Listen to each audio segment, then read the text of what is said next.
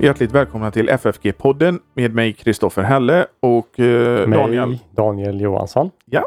Daniel, det pågår ju väldigt mycket saker här på församlingsfakulteten. Ja, tänker du på att det är mycket renoveringar och annat som pågår just nu så att det är eh, huller om buller här med, med möbler och böcker och annat. Ja, Eller- det, det är en grej. Ute i trädgården också för övrigt. Ja, Ny plattgång Ja. handikappanpassning som pågår.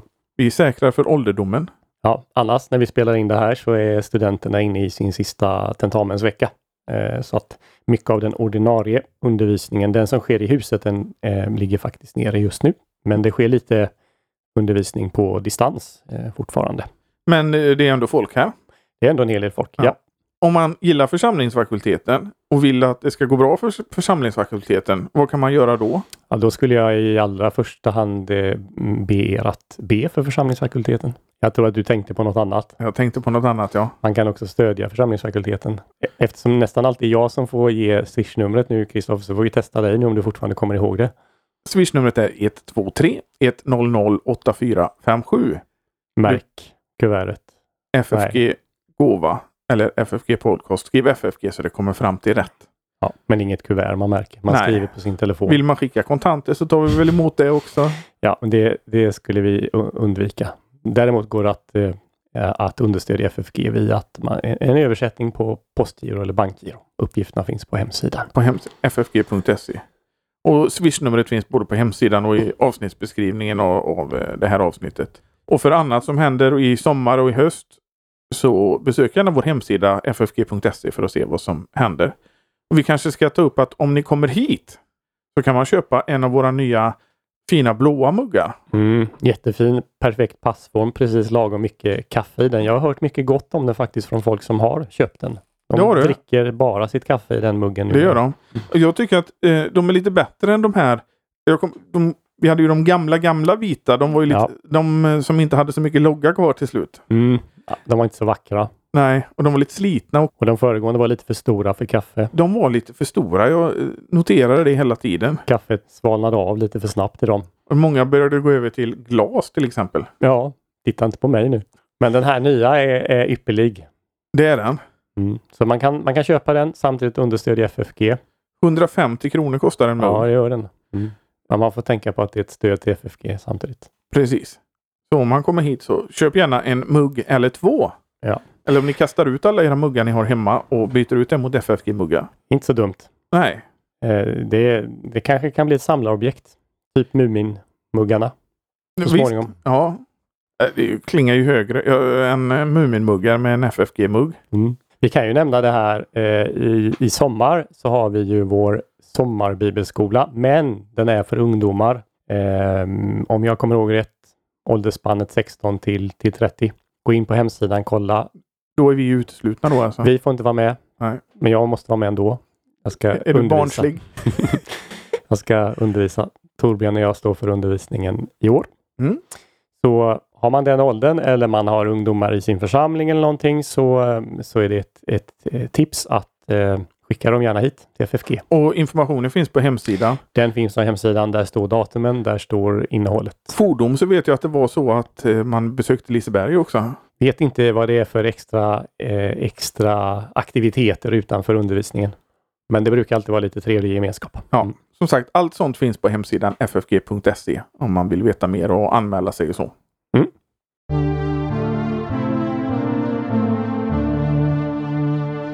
Nu ska vi prata om Johannes evangeliet. Johannes evangeliet och varför det. Jo, det har varit påsk Det har varit påsk.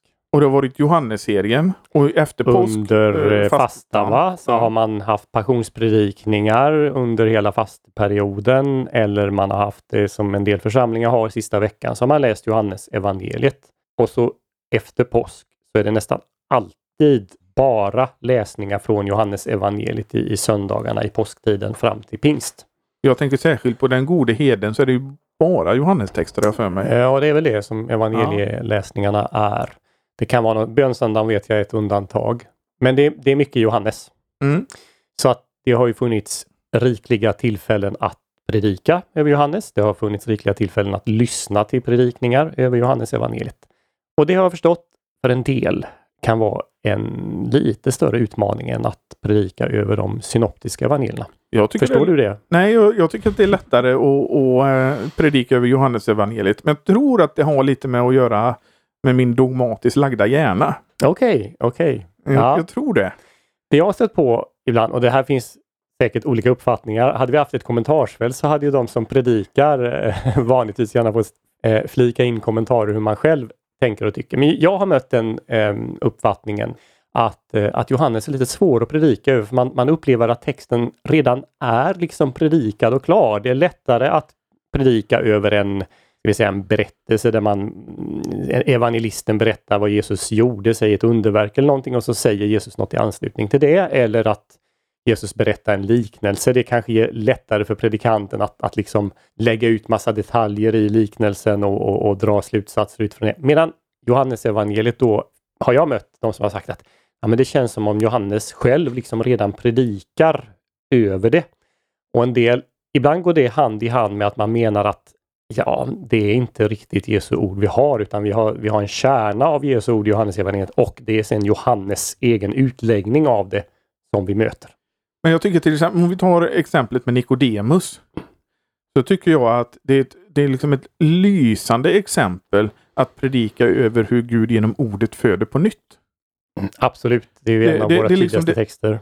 Ja, men så det bjuder ju in till den här läran om eh, på nyttfödelse. Ja, jag tror kanske inte att man har upplevt ett problem just med den texten, men det vi har i påsktiden nu, det är ju eh, huvudsakligen präster ifrån, eh, vad säger jag, texter, texter ifrån Jesu avskedstal. Ja. Och en hel del av det är också upprepningar. Jesus är väldigt pedagogisk här. Han återtar saker och ting många gånger och lite olika synvinklar. Men, men det här det här det, upp... Den gode heden är jättelätt att predika över tycker jag. Just Jesu omsorg om sina och vad... vad det, det, jag tycker att det finns mycket gott ja, att jag predika tror, Jag tror många, många tänker också. Men det leder oss in på en annan fråga, nämligen hur historiskt tillförlitligt Johannes evangeliet är.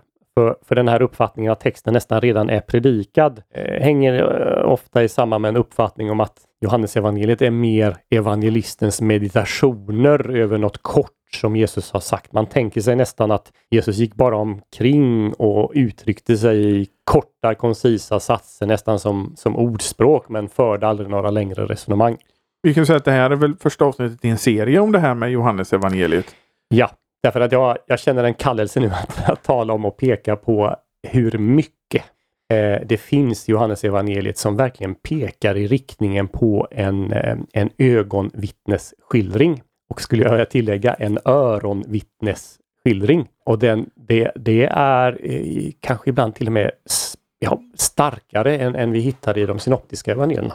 Men just det här att du säger att det, nästan han går runt och säger de här sakerna hela tiden. att Vi får tänka att det är ju en komprimerad variant. Det är inte så att det är de här tre åren som han var aktiv och att Johannes har skrivit ner allting och det har inte de synoptiska gjort heller utan det är ju det väsentliga som han har tagit med. Ja, och om man nu jämför de olika evangelierna så har de ju valt att ta med olika saker. Evangelisten har gjort ett urval och ingen påpekar det starkare än Johannes som ju kommer med den här lilla retoriska överdriften i slutet att om man skulle ta med allt så skulle inte alla världens böcker räcka till för att fylla dem med innehåll. Eh, men om vi nu bara backar lite och, och talar lite exegetikhistoria. Och vi kan väl tillägga, jag menar, vi gör det här nu med anledning att det har varit mycket Johannes-texter och kan vi, det har gett mig anledning som har suttit i den andra podden och förberett predikopoddar att reflektera också över de här sakerna. Men om vi backar lite i tiden, vi får backa till 1800-talets början. Vem levde då? En av dina favoritteologer? Henrik Scharter. Just det, men han kanske inte höll på så jättemycket med exegetisk forskning i alla fall. Mer, han, det kanske är därför jag är dogmatiskt lagd.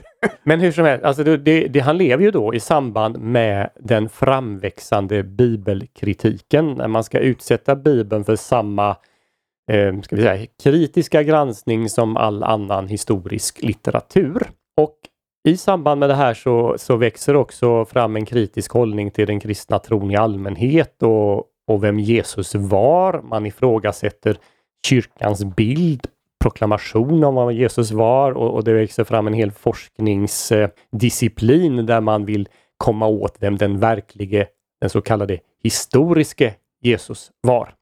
Du menar han som var en modern tysk man på 1800-talet? Det tycks ju ha varit det om man, om man läser de beskrivningarna. Eh, det var ju Schweitzer, Albert Schweitzer, den mångkunnige man som analyserade det som hade gjorts under 1800-talet och konstaterade att, att vad man det, det, var som om forskarna hade tittat ner i en brunn och i själva verket sett spegelbilden av sig själva. Men hur som helst, när man nu börjar med det arbetet så det som sker det är att Johannes evangeliet plockas bort ur bilden direkt. Det anser man är, är otillförlitligt och så i princip, det finns några undantag. Men eh, och, och, så blir det då de synoptiska evangelierna man fokuserar på och till slut så kommer man fram till att det som var skrivet först, det måste ha varit Markus evangeliet och där hittar vi den mest autentiska Jesus. Där kommer vi så nära hur han var då och så menar man att det står ganska långt ifrån Johannes evangeliet. Men, men det man får tänka på under den tiden som jag och Timo Lato talade om när vi talade om skillnaden mellan exegetik, exegetik och dogmatik. Det är också att man börjar föra in hypotetiska källor och räkna med dem. Ja. Eh, det gör man. Jag menar det är det som kallas kvälle eller Q-källan. Eh, Q för kvälle på tyska är ju en hypotetisk källa då man tänker sig att det fanns en källa med, med Jesus ord huvudsakligen, inte berättelse utan bara ord. Och att eh, Lukas och Matteus då ska ha använt den och samtidigt haft Markus som sin förlaga. Och det förs massa hypotetiska resonemang. Eh, när man läser de här, eh, har du läst någon sån där, alltså om Jesu liv från 1800-talet eller kritisk eh, forskning? det har jag gjort, ja. Jag, jag, tror att vi hade det som kurslitteratur. Okej, okay. ja. Jag, menar, man kan, man kan slås av hur, hur, hur eh, intuitivt många teologer resonerar. Liksom, det här kan inte vara sant, det här måste vara sant för det eller den sakens skull. Det är väldigt sällan där i början som man jämför det med någon historisk bakgrund eller jämför det med judiska texter eller någonting sådant. Väldigt, eh, man, man får upplevelsen att det är ganska så självcentrerat där det oh, resoneras det... fram och tillbaka. Eh, men min, hela poängen här är ju då att, att allt sedan dess kan man säga i den kritiska forskningen så har Johannes evangeliets liksom skyms undan. När man ska skriva om Jesus och vem han var så är det inte Johannes evangeliet man går till. Den behandlas minst sagt styvmoderligt utan man ägnar sig i princip bara åt de synoptiska evangelierna och kanske någon annan källa och en del andra som vi kallar apokryfa evangelier har kommit in i viss forskning. Men, men är det inte nästan så att de räknar mer med Q-källan än med Johannes evangeliet?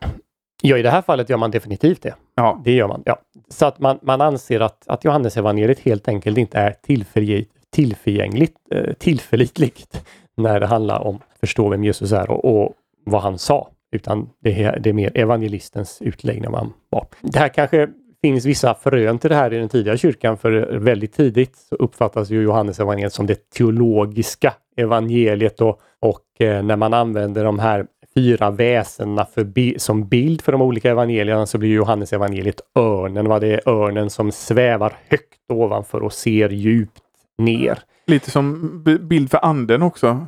Ja, och det kanske man kan uppleva själv. Många, många kristna människor älskar Johannes evangeliet och samtidigt så är det av många uppfattat som det djupaste evangeliet. Du vet när du läser grekiska så är Johannes evangeliet ofta det man börjar med och man kan uppleva att det är lättast att översätta grekiska där. Grekiskan är lättast, i alla fall när man kommer till den från vårt håll. Ja, syntaxen tror jag det handlar om ja. lite eh, just Ord, ordförråd också. Ja. Ordförråd inte minst är, är, är, rätt så litet. Men, men sen när man väl har översatt den då så, så kan man uppleva ett väldigt stort, ett, ett stort djup i texten. Och det är kanske också ett skäl till att man, man då i, i den objektiva kritiska forskningen har behandlat Johannes evangeliet som man har. Men det jag kan säga gällande grekiskan så såg jag ganska tidigt att grekiskan i Johannesevangeliet och särskilt första Johannesbrevet var otroligt lik. Ja, mycket likt. Alltså det, och, och den sticker ut i, jämfört med övriga ja, NT. Ja. Eh, vilket gör att det, det, är en helt naturlig slutsats när man läser där att, att det här måste vara skrivet av samma författare.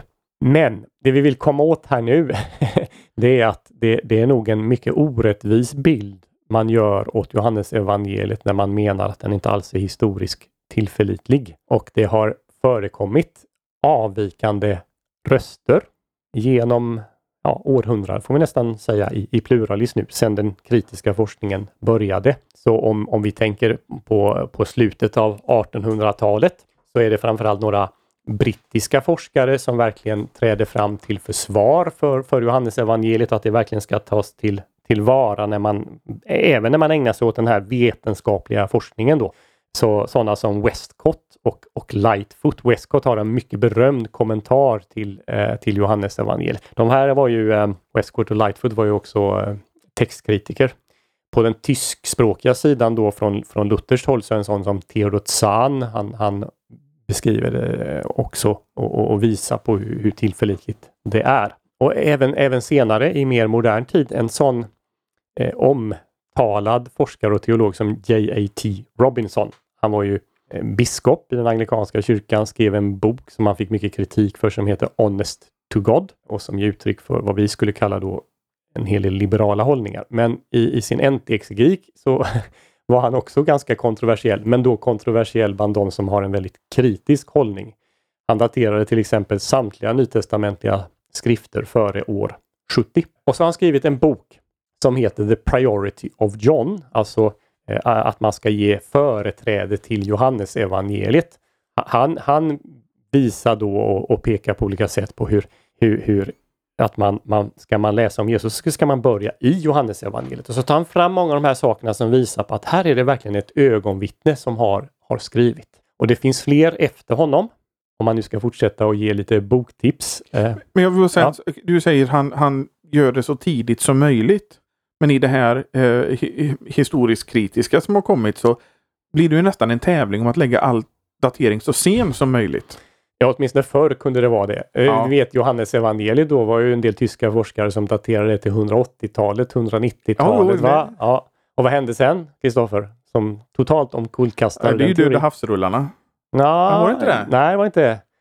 Det var från Egypten. Det dök upp ett litet eh, P52. Men, men det dök upp en, en litet fragment som otvetydigt var från Johannes evangeliet och som sen daterades till eh, ungefär 125 efter Kristus. Det vill säga, det fanns en kopia nere i Egypten av Johannes evangeliet eh, långt före det enligt den här tyska teorin skulle ha varit skrivet. Men det blir ju liksom en tävling att allting ska vara så sent som möjligt. Och, mm. och, mycket av den här kritiska forskningen har ju på något sätt i akademin blivit tillbakavisad.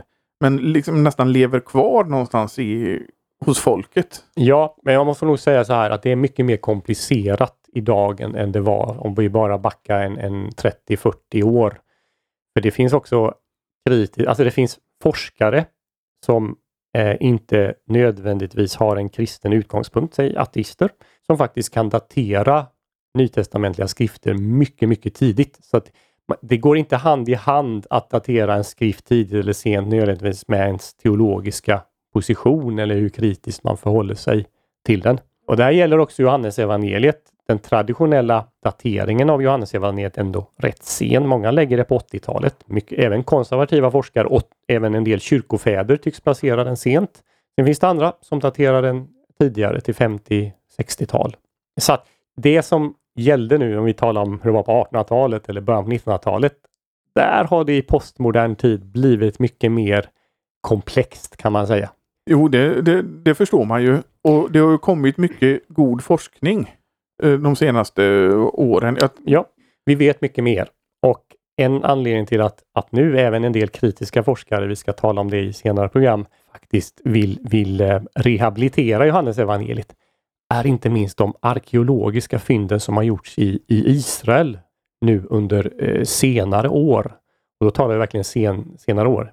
I, ni vet att efter Sovjetunionens fall så kom ganska många judar att lämna så, eh, Ryssland och andra gamla sovjetiska stater, flyttat till Israel. En enorm eh, invandring dit. Och de behövde sättas i arbete och det den israelitiska staten gjorde var att man eh, satte den på utgrävningsprojekt. Så det har gjorts jättemycket arkeologiskt arbete och där har man gjort många upptäckter och, och eh, kunnat konfirmera väldigt mycket i just Johannes evangeliet. Eh, du nämnde Qumran innan. Eh, jag får bara också rehabilitera dig Kristoffer. Eh, det var ändå riktigt att ta fram Qumran. För vad var det Qumran hjälpte oss att förstå? Jo, att sånt ska vi kalla det tankegods som finns i Johannesevangeliet. Det är det som är typiskt där och som kanske sticker ut lite grann när vi jämför med de andra evangelierna, nämligen kontrastverkan och par, ljus och mörker till exempel. Det tänkte man att nej, men det där är något hellenistiskt, så det är en sån influens alltså från Grekland. Men det man upptäckte via Qumran var ju att nej, men det var ju ett vanligt tankegods på plats i, i Judeen vid Jesu tid. Så att på det sättet så, så hade du rätt i att Qumran också eh, bidragit i de här frågorna som handlar om Johannesevangeliet. Men uh, om, man, om man tittar på din åsikt om Johannesevangeliets datering. Vad, vad, tror du är, är, är, eh, är rimligt? Nej, jag har, jag har faktiskt ingen eh, personlig åsikt om, om dess datering. jag... Um... Men vi kan ju säga, vi kan ju bägge vara överens om att eh, Eh, det inte är så sent som de här tyska forskarna föreslog. Nej, nej, men det, det har ju alla avvisat idag. Eh, utan om vi nu talar, man kan väl, år 70 är ju en, en sån där hållpunkt därför att det var då templet förstördes i Jerusalem och den judiska tron eh, kom att omformas en hel del. Eh, och eh, den kristna trons förhållande till judendomen och, och, annat sånt. Så det, det räknas ju som en sån här vattendelare. För, och, och dessutom så, så, så vitt vi vet så är Petrus och Paulus då, de dör strax före eh, någon gång 64, 65, 66. Det finns ju de här teorierna också att Johannes skrev det här eh, för att eh, motverka de här gnostiska strömningarna som fanns på den tiden. Mm. Det är också en, lite en, en äldre teori som förfäktas än idag av vissa. Då blir frågan vad menar vi med gnosticism? Och, och, där har det också hänt mycket i forskningen. Det fanns de som menar att gnosticismen fanns på plats för, i förkristen tid. Um, I någon form gjorde den nog det.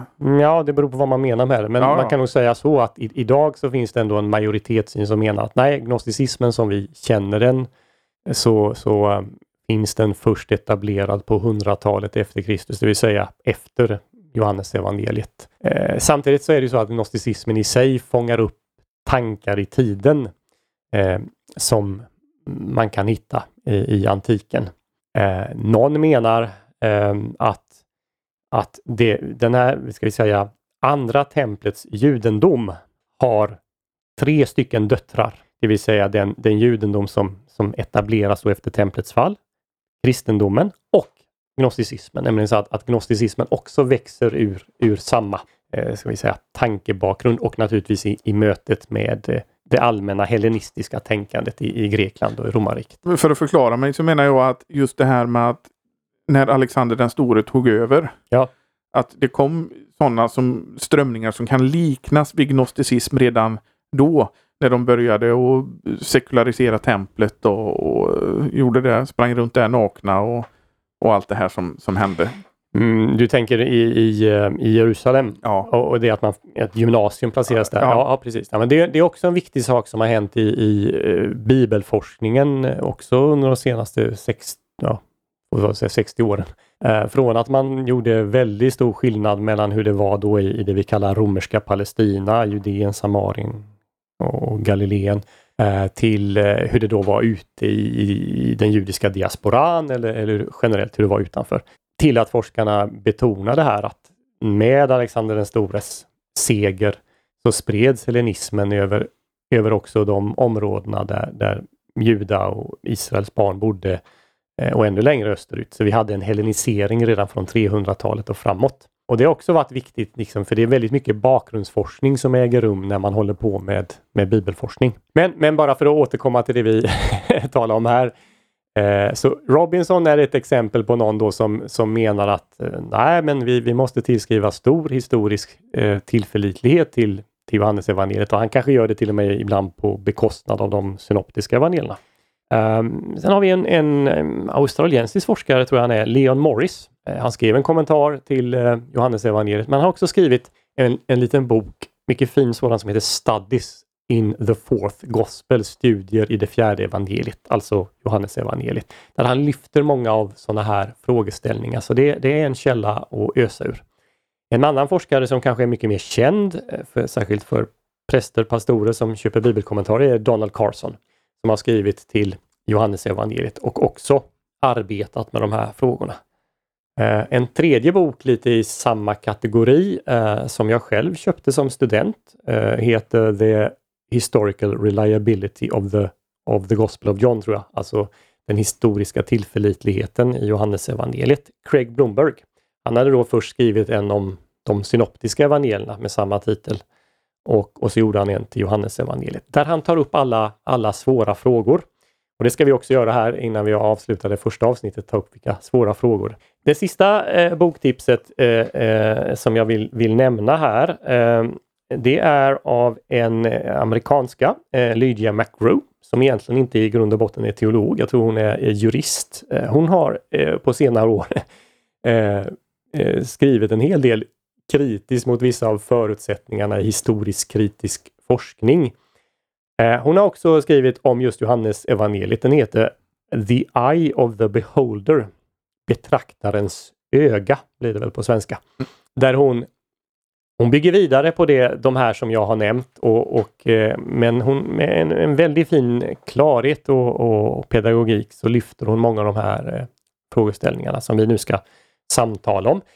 Men inte bara de här senaste vi har nämnt nu, de, de tillhör då mer konservativa, ska vi kalla det, traditionella evangelikala teologer. Men även från mycket mer kritiskt håll så finns det de som har lyft det som försvarar eh, Johannes evangeliet. Jag vet att vi har diskuterat det någon gång, att det finns också de som menar att Johannes evangeliet var det första. Ja, ja precis. Jag tror att det är eh, den, alltså kommentaren i Concordia-serien, alltså Concordia Commentary, Uh, William Weinrich som skriver den, han argumenterar för det. Jag har faktiskt inte kollat i kommentaren nu, men jag hade en kurs för honom en gång i tiden där han argumenterar för det till min stora förvåning. Nämligen före de synoptiska evangelierna. Det går att argumentera och jag tycker att eh, istället för att ha en bestämd åsikt att jag tror att det är skrivet då, så är det mycket bättre att ha kännedom om att det finns de här teorierna och veta vilka argument det finns för och emot. Ja, ja. Ja. Istället för att bilda sig och skaffa sig en åsikt om allting hela tiden. ofta levereras ju det här i, i vissa läroböcker då att si eller så var det och så kan man veta att här finns det många avvikande åsikter därför att vi, vi har inga tydliga, eller, eller vi kan ha indicier, men ofta handlar det om teorier som bygger på små indicier eh, som vi har. Så att det går väl att argumentera åt båda hållen. Jag kommer ihåg en invändning som jag hade när jag diskuterade med Weinrich och det var hur han förklarade att, att eh, de tre synoptiska evangelierna då är så lika varandra om Johannes evangeliet har kommit först. Varför, om det kom först, varför valde de andra att skriva då i en lite, lite annan stil? Men det kan man hitta en förklaring på. Jag fick ingen av honom då. Jag har glömt, jag har glömt att checka om han eh, tar upp det i sin eh, introduktion till sin kommentar. Men jag kan tänka mig att han har fått en del kritik för det också. Ja, jag, jag har inte ja. kollat på det, men visst, det är inte den vanligaste uppfattningen. Jag kan tänka mig att en del av hans kollegor på Concordia, eller jag vet att en del kollegor inte håller med honom. Nej, det finns olika uppfattningar om hur man daterar skrifter och det är inte alltid det, det är inte alltid något frälsningsavgörande. Nej, men, det, men det kan vara viktigt ibland. Det kan vara, men det, jag tycker att vi ska poängtera det att det är ju inte det som när man sätter sig ner och läser Johannes evangeliet att du ska tänka på när det är daterat. Nej, det är det inte. Men det finns en, en sak, en tanke som jag aldrig har tänkt tidigare men som jag stötte på alldeles nyligen som har att göra med, med medellivslängd. Vi ska komma ihåg att medellivslängden i antiken var väldigt låg. Vi hade varit väldigt gamla där tror jag. Vi hade varit ganska gamla och då är vi ju ändå inte jättegamla med, med våra moderna mått mätt. Men vi hade varit gamla och kanske visa och grå. det kanske vi ändå. Eh, och visa vet jag inte. Men eh, man hade alltså en väldigt låg medellivslängd. Om det nu var så att man hade varit med om själv det Jesus hade gjort, det han hade sagt och man ville skriva ner det för en kommande generation. Rent mänskligt att döma så känns det osannolikt att man skulle vänta länge på att skriva ner det. Alltså, ofta framställs det så att det var den gamle Johannes som satt och skrev ner sitt evangelium. Det var den gamle Johannes på Patmos. Ja. Och att han skulle varit då kanske i 70-årsåldern. Eh, alltså om han skrev ner det skrev, låt säga att han skrev ner den 85 som en hel del daterade. Låt oss vidare säga att, att Johannes var, eh, vi, vi, säger att han var riktigt ung när han, när han, när han hängde med Jesus. det vill säga eh, om, om eh, han, Jesus då om, omkring år 30, han var lärjunge till Jesus, han var 15 år. Det vill säga då var han född 15 och så flyttar vi fram till 85. Då var han 70 i så fall när han, när han skrev ner det. Då skulle han vara väldigt gammal. Han skulle vara väldigt gammal. Nu fanns det ju de som blev så gamla. Men väntade man med att skriva ner det man visste, alltså med tanke på hur tidigt folk dog? Gick man Nej, då och väntade på det? Nej, inte om man inte, såvida man inte fått någon försäkran om att man skulle bli väldigt gammal. Eh, Men om, om, vi om vi tittar då på den gamle Johannes som skrev Uppenbarelseboken. Så är det skillnad på den Johannes och evangel- i alla fall språkligt, grekiskt språkligt är det skillnad på de två. Eh, Ja, där finns det språklig skillnader och där, det finns också en fråga vem, hur, hur gammal Johannes var när han skrev ner den. Och en fråga också eh, som vi inte behöver besvara här, men är det samma Johannes som skriver Uppenbarelseboken och eh, Men, och det, men det vill jag lägga in, det kan ju ha varit eh, diktering också. ja då, det spelar in och, och det kan också vara om, om Jag tror menar, att Paulus om man skriver någonting i, i hast mer Ja, ja. Och, och att man polerar på någonting väldigt länge. men om du tittar Paulus brev så är det uppenbart att några nog är diktering. Och ja, det säger ju Paulus direkt att han, att han har haft en, en Ja. sekreterare. Eh, ja. Det var bara ett argument för att, att tänka sig att man väntade väldigt länge på att skriva ner någonting man varit med om. Mm, gjorde man verkligen det? Ja, jag undrar. Vi gör ju det idag. Och vi ska ju inte alltså, om man tänker sig om du ska skriva en memo- dina memoarer. Så gör ju inte du det nu, utan du väntar ju. Ja, det gör jag. Men vad, det, är- det är inte Johannes memoarer som han skriver. Nej, det är Han inte. skriver ju i syfte att människor ska komma till tro Ja. eller i syfte att människor eh, ska bli bevarade i tron. Jo, men det, det jag menar med det är ju att vi, vi, vi tenderar ju att använda våra, glas, våra ögon Ja. idag. Ja. Vi tänker så, ja, men vi gör ju så idag, då måste man ju gjort det då också. Det är ungefär som att varför, varför kollar inte Johannes upp det på sin iPhone? Liksom? Kanske en del ungdomar tänker. Ja. ja. så att vi, vi måste förstå att var, alltså, historien har sin tid. Eh, Och det finns många aspekter på den. Eh, säkert mycket som vi fortfarande missar eh, som, som kan kasta ljus på saker och ting. Och jag, det var en liten ögonöppnare för mig och bara, bara en sån liten detalj som medellivslängd. Det var ju för övrigt nästan, eh, det var ju in, inte många som ens överlevde och blev 12, 13 år, alltså jättehög barnadödlighet och död i, i, i barndomen. Blev man 12, då ökade sannolikheten för att man blev äldre också. Så det är klart att det drar ner snittåldern som väl i antiken låg någonstans på 30 eller någonting sånt där tror jag. Och då får man ju tänka på hur, hur deras tänder och sånt där såg ut. För vi förutsätter att de ser ut som oss idag, men Ja, det räcker nej. bara att vi går tillbaka några hundra år här i Sverige. Så. Ja, ja, det är mycket som har förändrats. Men innan vi avslutar det här avsnittet har vi hintat lite sådana eh, lite boktips och, och teologer som på olika sätt har arbetat med den här frågan och, och som jag har, har läst och läser. Men vad är nu anledningarna till att, att man nu då ser den här skillnaden på Johannes å ena sidan och, och de synoptiska evangelierna å andra sidan? Jag skulle säga att det, är- det är två huvudanledningar kopplat till en, en tredje. Det första är kristologin, alltså det som står om Jesus och kanske framförallt det Jesus säger. När man har avvisat den ifrån kritiskt håll så har det varit för att Jesus har sagt så höga saker om sig själv så det kan han omöjligt ha gjort. Och då tänker man ju naturligtvis då att Jesus själv mm, ansåg sig inte vara den andra personen i gudomen eller vara, vara Gud eller ha på något övernaturligt sätt framträtt i tiden. Utan han var, om vi nu tar de här skrivningarna om den his- historiska Jesus från 1800-talet så var det väl på sin höjd att han, han ansåg sig vara Messias. En jordisk Messias. Och så, så, det, så där har vi liksom en, en, en Den- förutsättning. Den politiska Messias som judarna väntar på mer än den frälsande Messias. Mm, Som, det, det finns det ju lite olika uppfattningar när man kommer till det. Men det kunde också vara en, en mer frälsande, räddande, men, men, men åtminstone en, en jordisk Messias. Enbart jordisk Messias. Och så där har vi en sak. Sen kan man diskutera vad de synoptiska väljarna säger här och jag har själv i min, min doktorsavhandling pekat på många sätt där Jesus ganska explicit talar i samma riktning som han gör på en del ställen i Johannes evangeliet. Men det, det är nog den första anledningen. Den andra anledningen är att man ser och det kan ju varje bibelläsare ha, ha, ha sett, nämligen att det kan finnas en viss, tycks vara en viss motsägelse mellan Johannes och de synoptiska evangelierna. Eh, där är det framförallt två händelser. Och den första händelsen är Jesus rensar templet.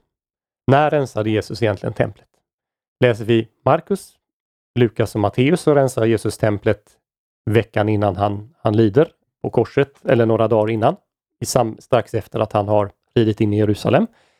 Ehm, läser vi Johannes evangeliet så tycks han göra det tre år tidigare. För där kommer den berättelsen i kapitel 2. Så där tänker många att Johannes har av teologiska skäl, vilka de nu skulle vara, flyttat det som hände strax innan Jesu dog och uppstod till i början av sin jordiska verksamhet. Den andra saken hänger lite samman därmed och det, det handlar egentligen om på vilken dag Jesus dog. Dog han eh, dagen efter att eh, lammen hade slaktats i templet och man åt påskmåltiden? Eller dog han när man slaktade lammen i, i templet? Och då menar man att ja, men enligt de synoptiska evangelierna så firar Jesus påskmåltid med sina lärjungar och dör så att säga dagen efter eller på morgonen den dagen. Dagen börjar ju så att säga klockan 18 på kvällen när det blir mörkt. Eh, medan Johannes skulle framställa saken så att Jesus dör när lammen slaktas. Han är ju Guds lamm som tar bort världens synd. Och, och det senare det hänger i första hand samman med hur Johannes 13 som ju handlar om måltiden, hur det inleds. Några verser där, de första fyra verserna. Och sen är det två utsagor i 1828 och 1914 i Johannesevangeliet som handlar om översteprästerna och huruvida de kan fira påsk. Och eh, här är det då olika uppfattningar hur man ska förstå dem. Men, men många kritiska forskare menar, och en del konservativa också, menar att, att man ska förstå det som att, att Jesus, eh, eh, eller att de talar om en påsk som de ännu inte har börjat fira. När, alltså när de anklagar Jesus inför Pilatus. Så, så att där var det andra skälet ska jag säga. Och det tredje skälet det är att man tycker att evangelistens språk i Johannes evangeliet är detsamma som Jesus språk. Alltså de låter precis likadant. Och, och då, då tänker de flesta så här att det är Jesus som låter som Johannes.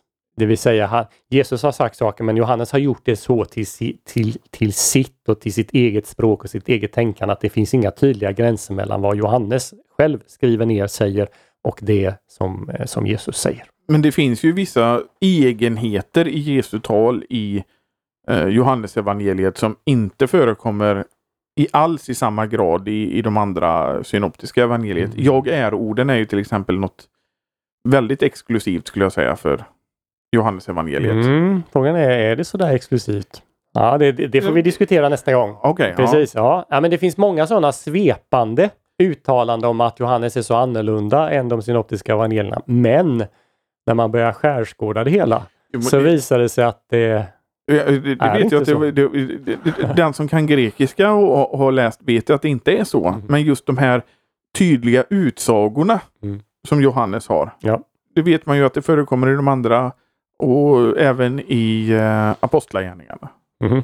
När Jesus uh, möter Saul. Ja. En annan sån där svepande man brukar stöta på det är att Jesus håller långa, långa monologer i Johannes evangeliet. Man inte gör i de synoptiska. Men om man börjar titta närmare på saken så den längsta monologen den finns i Matteus evangeliet. evangeliet. Eh, så, så det är jättebra. Kom med alla sådana invändningar eh, Kristoffer så ska vi se om vi kan, kan vända på dem. Ja, och vi hoppas ju också att, att folk kan börja läsa Johannes och liksom ta till sig den rikedomen det finns i den. Ja, ja. Med det här också att man ska mm. intressera sig och förkovra sig i Johannes. Mm. Men vi ska adressera de här frågeställningarna vi lyfter nu och, och många andra.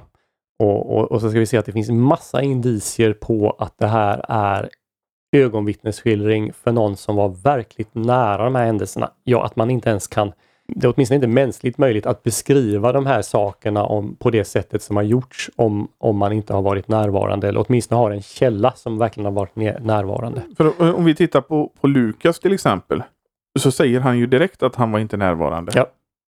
Utan han har kontaktat de som har varit närvarande, de som har varit eh, de som har bevarat Herrens ord. Och så, ja, sådana saker. Men uh, och, och, vad, vad, vad, kan vi säga om Johannes? Jo, att han är väldigt ung. Det har vi redan varit inne på. Ja, det är ju en fråga. Alltså, kan vi sluta oss till det med säkerhet? Uh, det är en tradition. Men vi, det vi vet är att han är den lärjunge som Jesus älskade. Ja, det, det ska vi sluta oss till att eh, det, författaren identifieras med den som Jesus älskar. Fast det står att Jesus älskade Lazarus och Marta och Maria också. Ja, han älskade nog de andra också, ja. men det har jag undrat. Jag har funderat på det många gånger varför han beskriver sig själv så. Har du gjort det? Ja, det har jag också gjort. Har du kommit fram till något? Um, Ett tentativt svar är att han, han upplevde Jesu kärlek så starkt. Uttryckt i de här orden så älskade Gud världen.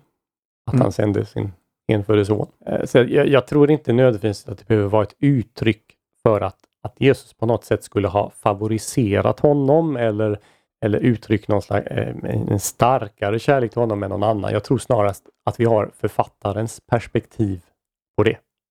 Jag tror också det. Och, och att en Nikodemus eller en, en eh, Bartolomeus, Thomas skulle ha kunnat säga detsamma. Säkert. Det, det är ju någonting som skapar funderingar, den Absolut. formuleringen. Mm. Spännande sådana. Jag vet, vi kommer att komma in på det, men om man tänker så, så är det ju, han finns ju Johannes både i början och i slutet. Ja, frågan är om var, han finns i början, men det kan ju också finnas där någon liten antydning om att han är med där.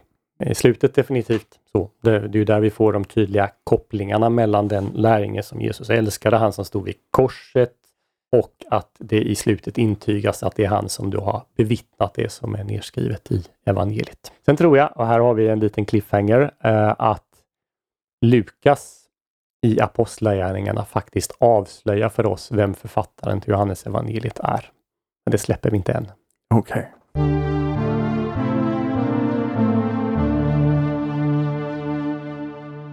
Tack Daniel för det här. Det här blir en liten introduktion till våran eh, serie om eh, Johannes evangeliet. Vi vet inte hur många avsnitt det blir än så länge. Nej, det ska bli spännande.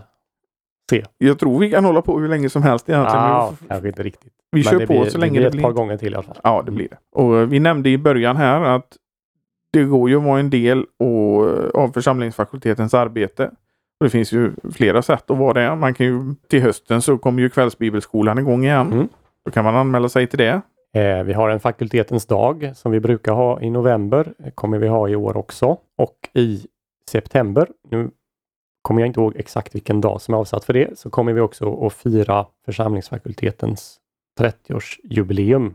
Inget storslaget sådant, men det blir några, några föredrag, eh, bland annat kring vår, vår bibelsyn och, eh, och även lite reflektioner inför framtiden. Och man kan ju ge ett eh, bidrag på Swish. kan man göra. 123 100 8457. Finns också i avsnittsbeskrivningen och på hemsidan ffg.se. Och där på, på hemsidan så kommer all information ut så vill man ha exakt information så går man in där. Då återkommer vi i, eh, om det här med Johannes evangeliet Det gör vi. och så säger vi att vi hörs igen nästa vecka.